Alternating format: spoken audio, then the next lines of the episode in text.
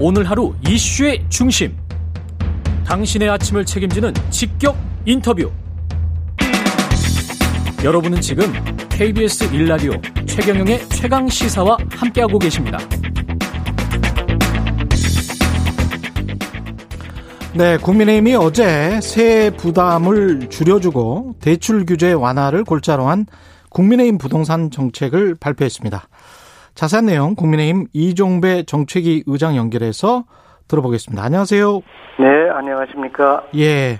이게 좀 그 갑작스럽게 발표한 측면이 있는데 어떻게 보면 주도권을 어 잡으려고 하는 그런 어떤 정치적인 전략이라고 볼 수 있을까요? 어떻게 보세요? 네, 그렇게 보실 수도 있겠죠. 예. 예, 문재인 정부 들어서 연이은 부동산 정책 실패로 온 국민이 큰 고통을 받고 있는데 음.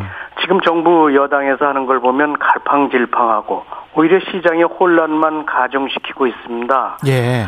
정부 여당은 결국 어, 부동산 정책의 실패를 인정하지 않고 자신들의 이해관계와 유불리로 정책을 결정하려고 하다 보니까 예. 국민의 고통은 안중에 없고 아까운 시간만 흘려보내고 있습니다. 음. 그래서 우리 국민의힘이 앞장서서 논의의 물꼬를 터주기 위한 그런 목적이 있습니다. 예. 그 네. 주요 내용을 좀 설명을 해 주십시오. 하나씩. 네. 예.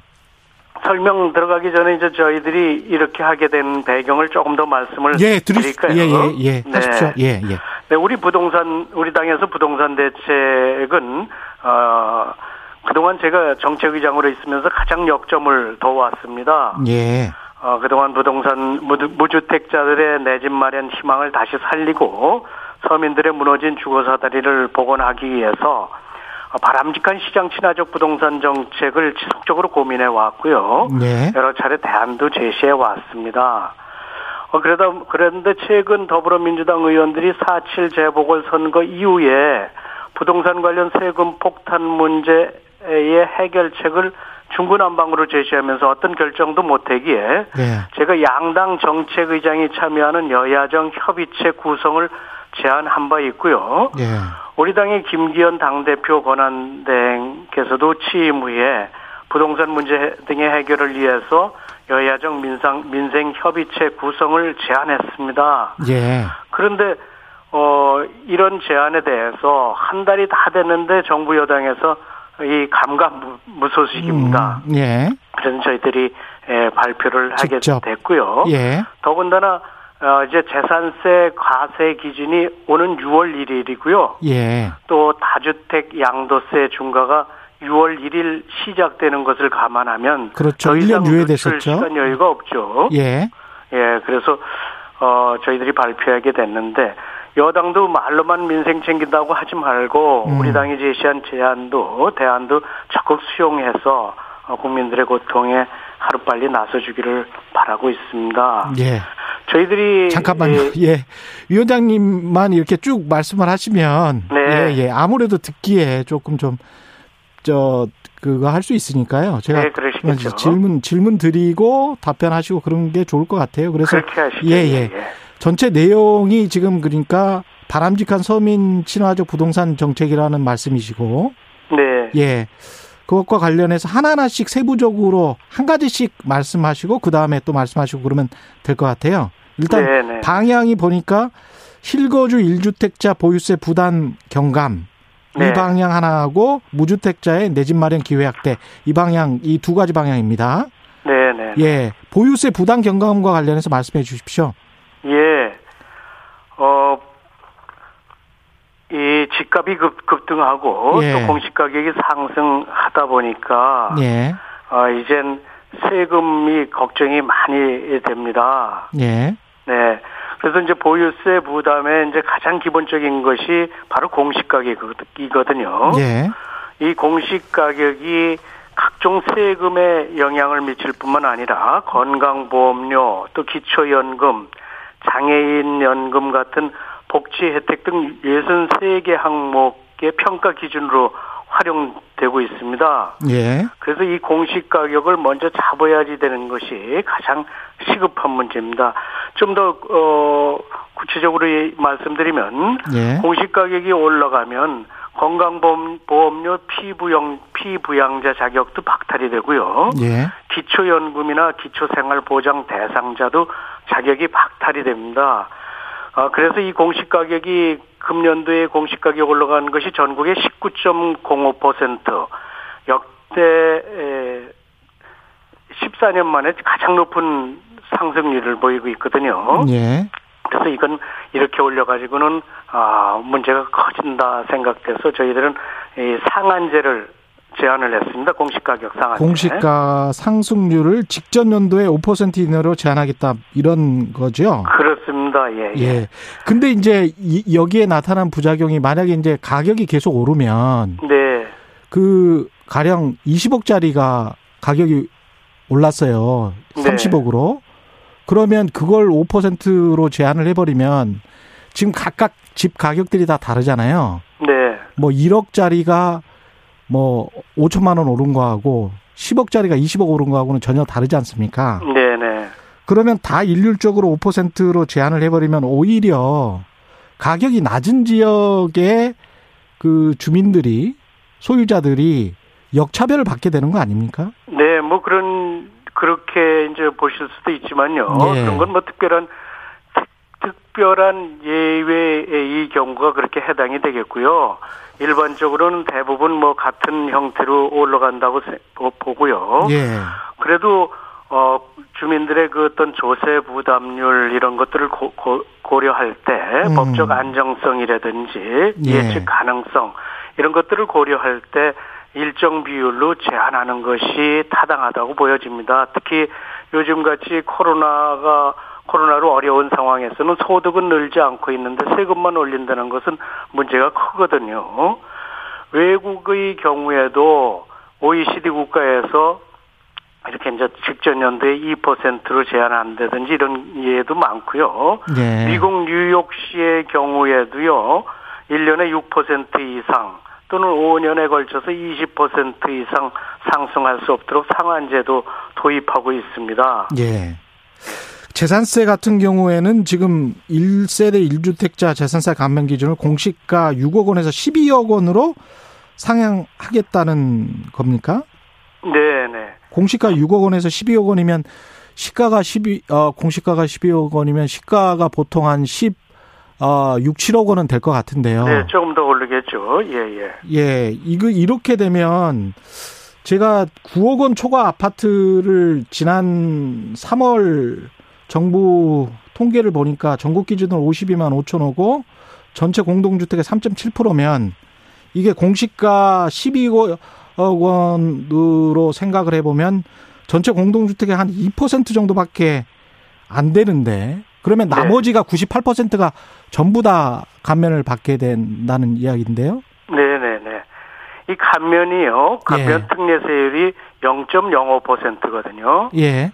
어, 재산세 이제 에, 그 가, 이 가액에 따라서 다른데 예. 에, 이제 제일 높은 표준세율이 0, 0.4%입니다. 예.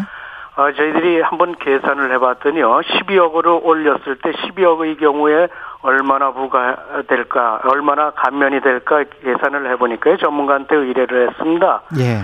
영, 어, 시- 재산, 아파트 12억 원, 12억 원까지 에, 감면을, 감면 대상으로 포함을 시키면, 예. 어, 전체, 에, 3, 300, 에, 25만 2천 원이 감면돼 가지고요. 예. 납부할세액이 345만 6천 원이 됩니다. 예. 그 25만 2천 원 감면해 주는 거거든요. 크게 감면해 주는 게 아니고 이게 면제가 해 주는 게 아니고 예. 이 아파트 가액에 따라서 차등 부과되거든요. 표준세율이 차등 부과되는데 음. 그 차등 부과되는 거에서 0.05% 차에 감면을 해 주는 겁니다. 그래서 면제가 아니고 감면이기 때문에 감면이기 때문에. 예, 예, 그래서 예. 부자 감세는 아니다. 예, 그렇습니다. 이게 중위, 대개 중위가, 중위가 아파트를 가지고 있는 분들에게 에, 감면을 해준다, 이렇게 보시면 될 겁니다. 그러면 1주택 고령자 장기 보유자 공제율을 이제 최대 90%까지 상향하는 방향도 발표하셨는데 지금 정부의 종부세 같은 경우도 80% 공제 받을 수 있거든요. 네네. 근데 여기에서 이제 10% 포인트 높이겠다 이 말씀이신가요? 네네네 그렇습니다. 이 집값이 급등하니까 예. 특히 이제 고령자라든지 소득이 없는 분들에 대해서는 조금 더 어 좀 고려를 해드려야 되겠다 생각해서 음. 저희들이 이제 10%까지는 이제 고령자 장기 거주자 예. 이것이 합쳐져 가지고 어, 합산이 되거든요. 예. 그래 그분들한테는 조금 더 에, 혜택을 줘야 어, 소, 소득이 없음, 없, 없는 분들이기 때문에 예. 그렇게 해줘야 마땅하다 생각합니다. 근데 이게 또 한쪽에서는 그렇게 생각할 수도 있을 것 같습니다. 조선일보 3월 보도를 보면요. 네, 그, 이 시가 한 36억짜리 아파트를 한 채 가지고 계신 분, 한 30년 이상 사셨으니까 이제 이런 어르신이죠. 네, 지금 현재 기준으로 보면 보유세, 아, 저, 종부세가 58만 원 정도 늘고 재산세가 90만 원 정도 증가를 하는 거거든요. 네, 근데 일반 국민들이 봤을 때는 36억짜리 아파트를 가지고 있는데 재산 종부세 58만 원 늘고 1년에 재산세 네. 90만 원 느는 게 그걸 또 감면해 준다는 게 이게 이게 합당한가 이렇게 생각할 수도 있- 있지 않습니까? 네, 그렇겠죠. 예. 그렇지만요. 예. 어, 이게 이제 집값이 급등한 거에 대한 에, 대비 대책이거든요. 예. 지금까지 80%까지 인정을 해줬던 걸 10%더 해주는 거거든요. 예. 예.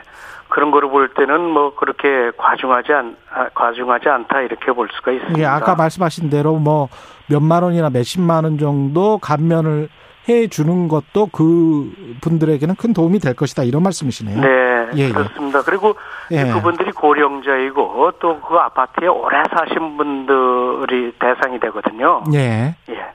그 대출 규제와 관련해서는 어떻게 완화 쪽으로 가는 겁니까? 국민의힘은? 네, 그렇습니다. 어, 저희들도 이 최초 구입자라든지 네. 신혼부부라든지 무주택 서민들 이분들이 에, 주택을 구입할 때는 어, 지금 우대 우대 금리를 적용하고 있거든요. 예. 우대 비율을 적용하고 있는데 그 우대 비율 적용하는 것을 10% 포인트 올려드리는 걸로 했습니다. 아, 예, 그렇군요. 예, 서민과 실수요자들에 대해서요. 예. 양도세와 관련해서는 어떻습니까? 양도세는 이제 저희들 일가구 일주택자들을 예. 일가구 일주택자들 또 양도세를 어 면제 기준을 9억에서 12억으로 올려드렸고요. 예. 그렇게 한 이유는 집값이 급등한 상태에서 집을 바꾸고자 할 때 또 물론 큰 집으로 가고자 하는 분들도 있고 또 뭐 좀 작은 집으로 가고자 하는 분들도 있고 또는 이사 가고자 하는 분들도 있고 이런 분들에 대해서는 이 정부의 정책 잘못으로 집값이 급등했기 때문에 이런 것들은 면세 기준을 좀 어, 타당하게 올려드리는 게 좋겠다 생각해서 9억에서 12억으로 올려드리기로 했고요. 예. 어, 또, 다주택자들이, 다주택자들이 지금 저, 어, 6월 1일부터 아주 중중화되고 있거든요. 예. 그러면 자꾸 매물이 점점 줄어듭니다. 다주택자들이 이제 매물을 안 내놓거든요. 예. 이 매물을 좀 내놓을 수 있도록 한시적으로 한 1년 정도 충분한 기간을 들여서, 어, 매물을 내놔서, 어, 이 공급이, 주택이, 주택의 단기적인 공급에 도움을 주도록, 이렇게 유도하도록 그렇게 음. 했습니다. 예. 주택 공급과 관련해서는 서울시하고 어떻게 이야기가 되고 있나요? 어- 어떻습니까? 저희, 저희들이 주택 공급은 주택 공급 대책을 이미 에, 이- 이미 발표해 놨고요. 예. 정부에서도 이- 우리 주택 공급도 고려를 하고 있고 음. 또 에, 이사 대책 등 이렇게 고- 주택을 공급하기 위해서 노력을 하고 있습니다. 예. 또 서울시에서도 오세훈 시장이 취임한 이후에 에, 주택 에, 주택 공급을 위해서 노력하고 있고요. 예. 긴밀히 저희들하고 협의하고 있다는 말씀을 드립니다. 이게 그 발표한 다음에 정부 여당 측과 어떻게 이야기는 해 보셨어요? 어떤 반응인가요? 아직 아직 아직은 이야기 이야기는 안 하셨군요. 예, 저희 저, 어, 여당에서 예. 여당에서 원래 오늘 의총 정책 의총을 하기로 했다가 예. 어, 내부적인 조율이 잘 안 되는지 아니면 뭐 시간상 문제가 있는지 예. 예, 이틀 미뤘거든요. 음. 아마 내부 정책 의총을 한 후에 아마 대화가 되지 않을까 생각됩니다. 그 국민의힘 입장은 여야정 협의체를 부동산과 관련해서는 구성하자 뭐 이런 입장이신가요? 그렇습니다. 예. 예. 알겠습니다. 그 세종시 특별공급과 관련해서 마지막으로 좀 여쭤볼게요. 네네. 이것도 그 국회 차원의 어떤 전수조사를 해서 낱낱이 밝혀내고 국정조사를 하자는 입장이시잖아요. 네네. 예, 설명을 좀 해주십시오. 네, 참 세종시 특별공급은 있을 수 없는 일입니다. 우리 온 국민들이 에, 공분하고 있는데요. 예, 어, 특별공급을 하게 된 배경이 그쪽에 어, 와서 세종시에 와서 이 터잡고 좀 사시라는 그런 뜻으로 했거든요. 처음에 이제 그렇죠. 어 벌판이기 때문에 그렇습니다. 특별 공급을 해야 예. 되는데 거기에 살지도 않고 어 이렇게 시세 차익만 얻고서 대파는 그런 이- 일이 있어가지고 이런 문제에 대해서는 참 어, 있어서는 안 된다 생각해서 저희들이 전수조사하고 이 정부에다 또 전수조사를 정부에다 맡겨 나가 나가야 제대로 조사가 되겠느냐 싶어서 저희들이 국정조사도 요구를 했습니다. 그렇군요. 예. 예. 오늘쯤 해서 저희들이 이제 국정조사 요구서를 제출할 그런 계획으로 있습니다. 이거는 이제 부동산 문제하고는 약간 다른 이야기인데 마지막으로 네. 김호수 검찰총장 후보자에 대한 인사청문회가 열리잖아요. 내일. 네네. 예. 어떻게 야당 입장은 뭐 어떻습니까? 한 30초 저희들은 정도 그- 남았습니다. 예. 예, 저희들은 그동안 예. 김호, 김호수 어, 후보자가 한 예. 행태라든지 이런 것으로 볼때 예. 적절한 에, 검찰총장으로서의 자격이 없다, 이렇게 없다. 보고 있습니다. 그래서 예. 지금 자- 잘못된 점 에, 이런 점을 좀 샅샅이 찾아서 음. 면독할 검증을 할 그런 계획으로 있습니다. 네. 오늘 말씀 감사하고요. 국민의힘 이종배 정치기 의장이셨습니다. 고맙습니다. 네. KBS 일라디오 최경련의 최강시사 1부는 여기까지고요. 잠시 2부에서는 여의도 정책맨 더불어민주당 홍익표 의원 만나보겠습니다.